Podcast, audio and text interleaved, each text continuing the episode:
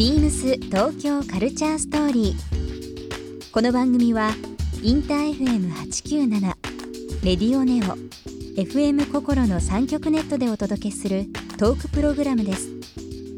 案内役はビームスコミュニケーションディレクターの土井博志。今週のゲストはソイ48の高木慎介です。ソイ48の宇月圭一です。タイの音楽や旅の魅力を伝えている DJ ユニットソイ48のお二人をお迎えして1週間さまざまなお話を伺っていきます Beams. Beams. Beams Tokyo Culture Story. Beams Tokyo Culture Story. This program is brought to you by Beams. Beams. ありとあらゆるものをミックスして自分たちらしく楽しむ。それぞれの時代を生きる若者たちが形作る。東京のカルチャー。ワクワクするものやこと。そのそばにはきっといつもビームスがいる。ハッピーな未来をつくりたい。東京のカルチャーは世界で一番面白い。ビームス東京カルチャーストーリー。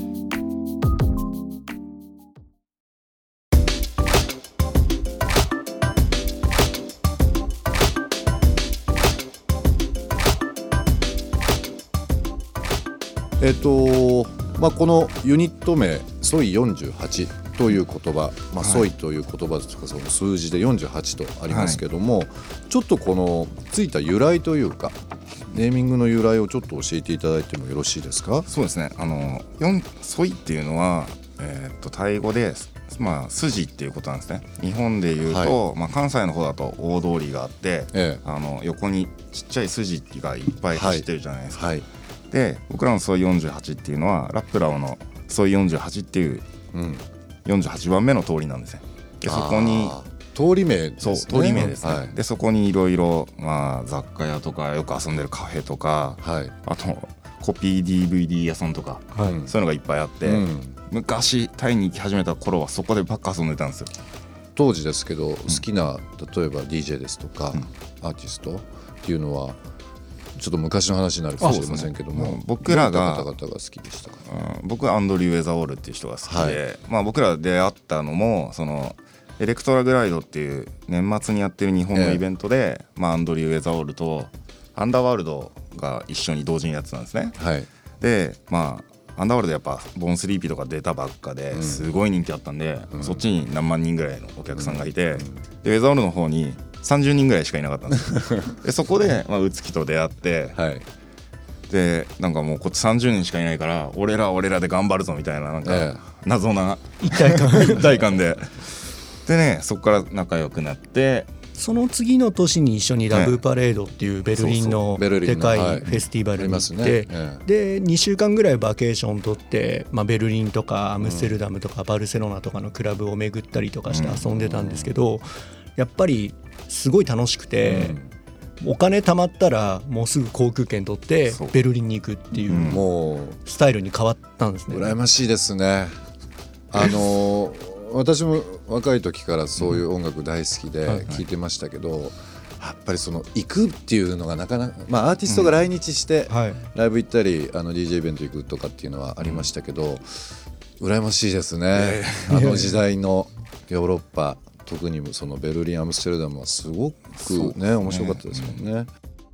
まあレコードを掘りに、えー各地行かれてますがはい。もともとそのヨーロッパに行かれてた時、うん。当時のまあ流行ってたシーンっていう部分ですとか、まあ、エリア。はい。改めてですけど、まあ、ベルリンとかアムステルダムの話いただきましたけども、うん。はい。他のエリアも含めて、うん。当時のヨーロッパのことちょっとお話ししていただいてもよろしいですか？そうですね僕らがよく言ってたのはクロイツブルグ。あベルリンのトルコ人の移民街があったんですけど、あの僕ら最初まあバックパッカーみたいなので、こうヨーロッパをこうぐるっと一周回ったんですけど、あのちょっと気づいたのがあの僕らこう毎日移動するような旅が結構苦手だっていうのが分かったんですよ。うんでそれお二人でずっと旅されてたんですか？その時はね別々だったんですけど、ですね。2人ともねどっちかっていうとこう同じ場所に2週間滞在するとか、そういうタイプの旅が好きだったんまあですね。そこで生活してみるという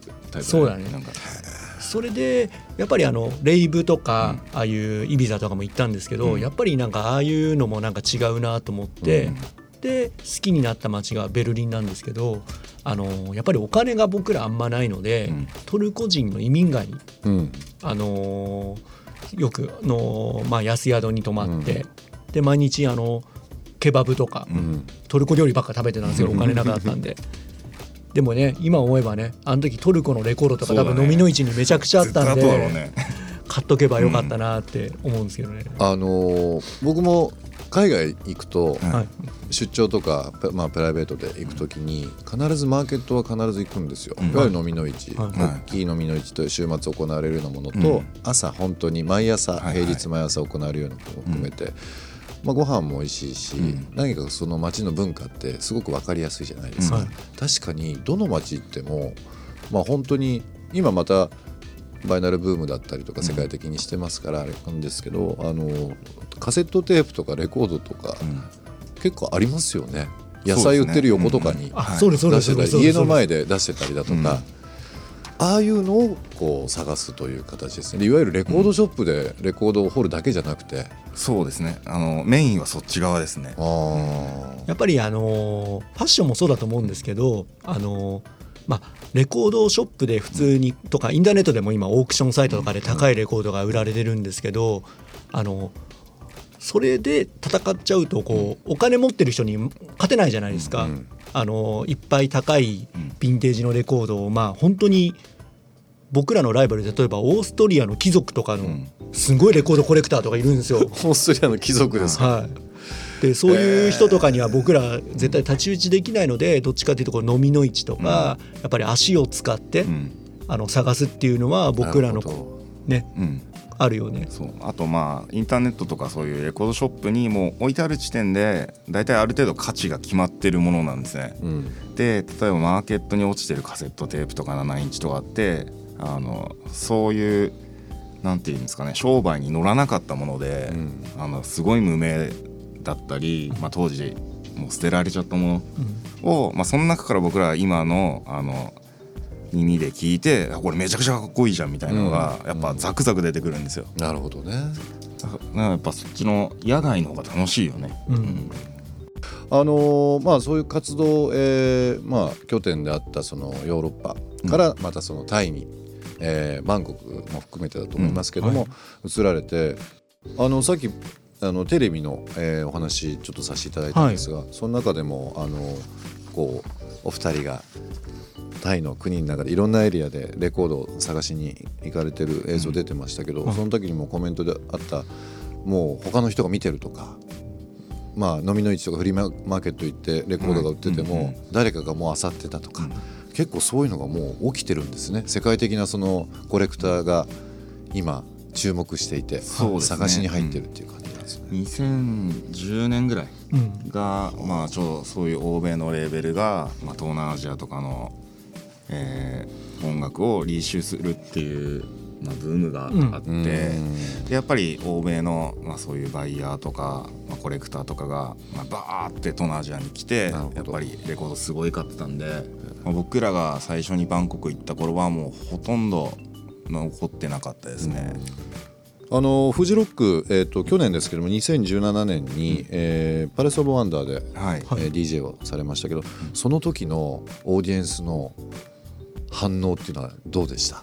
もともとうん。えっとタイ音楽を僕らのタイ音楽の地位を上げたいと思ってこの活動を始めたんですけど、うんあの今 CD ショップさん行くとタイ音楽ってその他みたいな、まあ、ワールドミュージックその他みたいな感じの扱いを受けてるんですけど、あのブラジル音楽とかキューバとか、レゲエとかと変わらないように聴くのが当たり前になってほしいなと思って、なるほど。でフジロックに呼ばれてええ。タイ音楽をかけたんですけど、ん。あのお客さんがすごい盛り上がって、うん。でもう入場、まあ、あそこそんなに大きくないんですけど、入場宣言になってみんなわーってなってくれたんで、うん。あこれでこう少しはこうね、うん。こういうところであの対音楽がかかるのが当たり前になった。うんうん僕ら最初イベントをやり始めた時は実はこういう音楽をかけるんで、ん。結構クラブとかで貸さないよとか言われたりしてたんですよ実は。そうなんですね、はい。でも本当3年後5年後まあ本当今年の2018年かもわかんないですけど、ちょっと一ジャンルとして確立する可能性ってありますよね。なんかその先ほど申し上げましたけどファッションもそうですし、食べ物とか、まあレストランとかそんないろんな環境がすごくこう日本にも入ってきて、日本の文化も出てくるともっともっと文化交流って広がるじゃないですか。はい。やっぱり音って音楽ってすごく共通項社会共通項なんで、今お二人おっしゃいましたけど本当にあのーまあベナビスタとか、ああいうエビータとかじゃないですけど、映画があってそういう音楽がまたこう見直されるとか評価されるとか、流行るとか多分いろいろあると思うんですけどなんか今年来年とかグッときそうですよね。なん。かうまくいったらいいですけどね。その波にやっぱ乗りたいですよね。ねえ。そう。だから本当にキューバっていうのはそのブエナビスタでうん。うまく独立できたというか、まあ、キューバって棚がちゃんとできて、うん。やっぱりねあの僕いつもこうトークショーとかで言うんですけど、あの OL さんとか女の子ってみんなタイ料理好きじゃないですか。大好きですよね。僕らがまあ、小学生の頃とかってやっぱりタイ料理食べる習慣もなかったし、スーパー行ってもパクチーとかってやっぱあんま売ってなかったんですよ、うん。でも今多分どこのスーパー行ってもパクチーとか売ってますもあんね。とトムヤンクンラーメンとか売ってるじゃないですか、だから食品であんだけこう回るんだから音楽もきっとポテンシャルはあるんじゃないかなと思ってます。あのー平日まあ本当に1週間に1回とか2週間に1回ぐらい、ん。まあ原宿結構タイ料理美味しいとこあるんで、はいランチは結構行くこと多いですし、去年の話なんですけど、はい。年末まあ会社の忘年会とか、はい。結構大人数でやった時も、あの恵比寿のロングレインっていう、あのタイ料理、えーのお店あるんですけど、そこでやったんですよ。やっぱりなんかこう数年前までなんだろうあの、忘年会タイ料理とかっていうのもあんまりなかったじゃないですか。今でも本当あの宇津木さんお話ありました？宇津木さんお話ありましたけど、その女性がすごくそういう食とかファッションとか文化的なものをまあぐっと流行らせる今力っていうのはすごくやっぱり強いので、一気に社会に広がりますよね、そういったのが。ぜひ、ね、タイのかっこいいブランドとか、うん。そういうファクトリーとかをうん。ビームさんが仕入れてくれたら、服の方で ス東京カルチャーストーリー。番組では皆様からのメッセージをお待ちしています。メールアドレスは beams897 アットマークインター FM.jp ツイッターはハッシュタグ beams897 ハッシュタグビームス東京カルチャーストーリーをつけてつぶやいてください。またもう一度お聞きになりたい方はラジコラジオクラウドでチェックできます。ビームス東京カルチャーストーリー。明日もお楽しみに。Beams ピルグリームサーフサプライ五十嵐良一です。渋谷にあるピルグリームサーフサプライのショップには全国からお客様がいらっしゃるのでいろいろな出会いがあって面白いです。サーフィンを始めて9年になります。先輩に誘われて始めましたが上達するまでは修行の日々でした。日本各地のサーフスポットや海外も台湾カリフォルニアハワイニューヨークなどたくさんの海に入ってきました。サーフトリップで訪れた土地で出会うローカルフードを食べるのも楽しみの一つです。Beams 東京カルチャーストーリー Beams Tokyo Culture Story. This program was brought to you by Beams.